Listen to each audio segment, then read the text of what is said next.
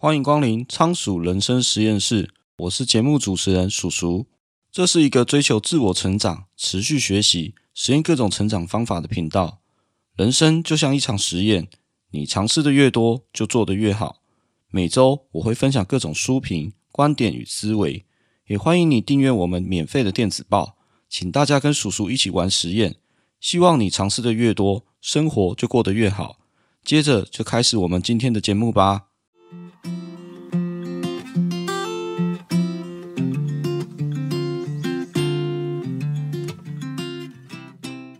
不知道大家有没有听过所谓的囚徒困境啊？故事是这样的：假设今天警察抓到两名嫌犯 A 跟 B，把他们隔离分开审讯。如果嫌犯 A 坦白罪行，嫌犯 B 拒绝承认，那嫌犯 A 可以无罪释放，而嫌犯 B 则重判三十年。如果两个人都坦白，则各判十五年；如果两个人都不承认罪行，则各判一年。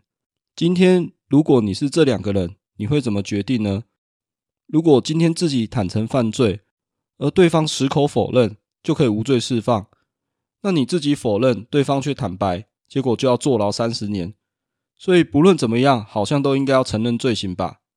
殊不知，其实另外一位嫌犯也是这么想。于是最后两个人都坦诚犯行，被判处了十五年。当然，最好的状况是两个人都矢口否认犯罪。可是，因为人都会害怕对方会背叛自己，所以最后都会坦诚认罪。于是，这个赛局就成为一个困境。考虑到人性，对嫌犯 A 跟 B 来说，这个赛局永远都是坏结果，也反映出了人为了自己，反而常常会做出一些不利的选择。囚徒困境就是赛局理论中最经典的案例。不过赛局理论听起来好像很困难，日常生活中应该遇不到吧？你这样想就大错特错了哦。日常生活中处处隐藏着赛局理论的影子，只是我们没有察觉罢了。今天要介绍这本书，为什么一百只猫无法吃掉一只老鼠？这就是一本赛局理论的入门书。原版的书名其实叫做《从十六岁起赛局理论的入门》。作者的意思就是要教大家认识日常生活中可以见到的赛局理论，然后帮助大家针对各种烦恼的事情做出相对比较好的决策。作者叫做连田雄一郎，他是日本的经济学家，现在是加州大学伯克莱分校商学院的副教授。他的专长就是赛局理论。书中他讲了六个日常生活中可以见到的小故事，以及一篇小短文。主要就是想跟大家介绍一下赛局理论，其实没有你想的这么困难，反而是日常生活中你一定会看到的一些状况。主角是一对老鼠妇女，从老鼠的视角做一个旁观者，去观察人类发生哪些故事。这个设定其实是个小巧思，也呼应了本书最后一章要讲的观念。现在先卖一个关子，接着我来分享一下两个我印象比较深刻的故事。首先，第一个故事是为什么一百只猫无法吃掉一只老鼠？有一天，有一只老鼠被一群猫追到死巷子里面去。这群猫总共有一百只，而巷子里面非常狭窄，狭窄到一次只能通过一只猫。于是，这些猫只好排队进入死巷子。第一只猫终于追到了老鼠，我们简称它为一号好了。二号就在一号的后面。三号则排队在二号的身后，以此类推，第一百只猫就排在队伍的最后面。老鼠为了求生，转头就跟一号说道：“一号先生，你千万不要吃掉我，吃掉我之后，你就会睡着，然后会被你身后的二号给吃掉。”于是，一号就转过头去问二号：“我吃掉老鼠之后睡着，你不会真的把我吃掉吧？”二号一副就是我绝对会把你吃掉的眼神。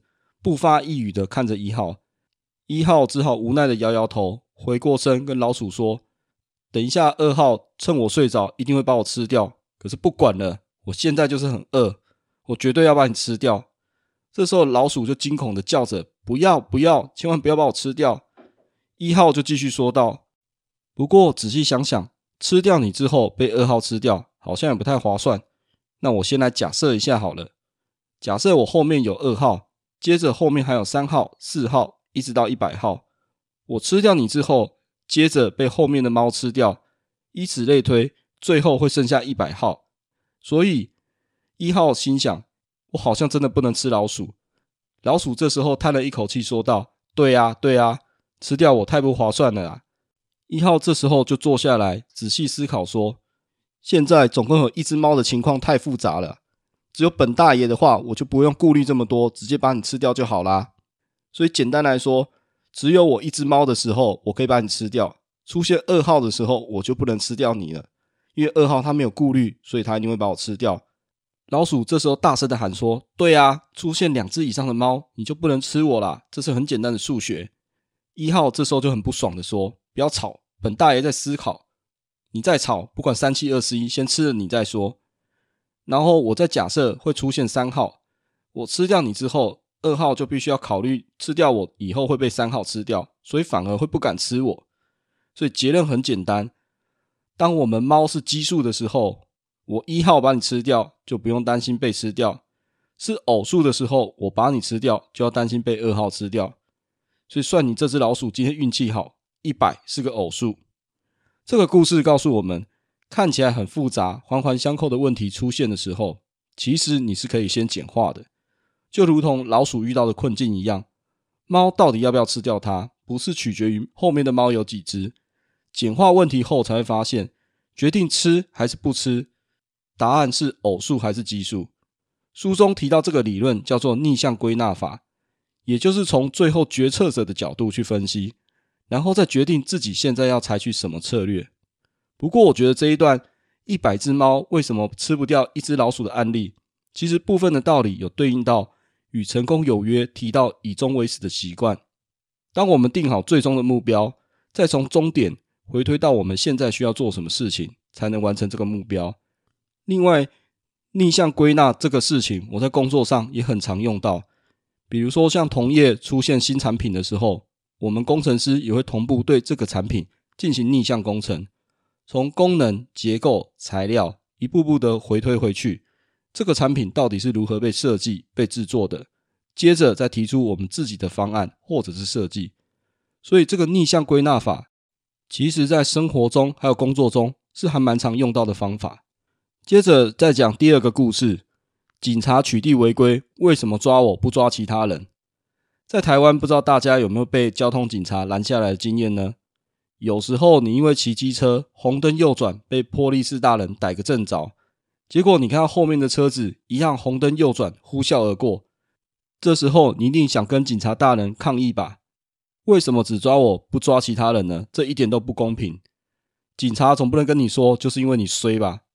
你想想哦，今天假如警察全部每台车都拦下来，这样消耗的人力物力有多可怕？所以取缔的策略一定是需要一个刚刚好的频率，最好是警察的能力可以负责，又可以达到吓阻的作用，所以才会出现平时违反交通规则的人都没事，可是偶尔小心违规人会被抓到的状况。其实这是几率的问题。以近期的案例来说，汽机车未礼让行人大执法。警察总不可能在每个路段都派员去取缔，只能取缔一些比较特定违规严重的路段。被抓到的人其实有点像杀鸡儆猴的感觉啊！就算今天不是你被抓，也是其他人会被抓。你们被抓的目的就是用来吓阻其他用路人的。这个故事要讲的理论就叫混合策略均衡。简单来说，就是双方对弈，我们一定会出现我预判对手的动作，为了不被对方猜出来下一步动作。你就必须增加随机性，也就是所谓的兵不厌诈。就警察取缔的状况来说，一定要增加随机性，不然被你猜出来特定时间或特定的地点，警察才会来取缔，这样就失去贺主的效果了。这本书其实要告诉我们的一件事就是，人行为的背后都会有它的原因。作者为什么要用老鼠妇女从旁观者的角度来解释赛局理论？这其实也在提醒我们，旁观者清。当局者迷，日常生活中遇到许多问题，我们是当事人的时候，很难做出脑袋清楚的选择。就比如说，一百只猫为什么吃不了一只老鼠？当你是那只老鼠，在生死攸关之际，我想你很难去跟猫谈判吧？逃命或反击都来不及了，哪有那个美国时间跟猫坐下来好好谈？赛局理论教会我们，人面临选择的时候，都会受到心理的影响，所以人的行为背后都有它的原因。比如说，公司里面老是有人浑水摸鱼，你可能用一句话他就烂，就打发掉。可是从他的立场来想，也许是这项业务他根本不熟，或许是过去表现很认真，但是不受重视，所以现在充乏动机或者是目标。整本书我觉得最重要就是这个观念。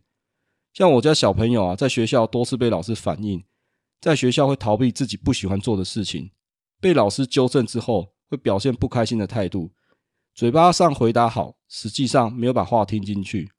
套在人的行为背后都有他的原因上。我家小孩子是自尊心很强的孩子，他不喜欢被当面指责，但是他是被夸奖就很有动力的小朋友。过去我都会用骂的，不过只有当下有效，他隔天就忘了。目前我还在测试要用什么方法可以让他养成好习惯。不过为人父母，理智上是要理解孩子啊，但是孩子总是有办法让父母活起来啊。关于这点，我自己还在调整如何跟小朋友相处。那总结一下，日常生活中会有许多的困扰、麻烦的事情或烦恼的事情，特别是一些人际关系啊。不过只要是人的事情，多少背后都会有发生的原因。你从心理层面去思考对方的想法，想办法取得双方的共识跟信任。我觉得这是在社会上安身立命的长久之道。另外啊，人的行为背后都有原因，这也让我想起致富心态所讲到的另外一个概念，就是没有人真的是疯子。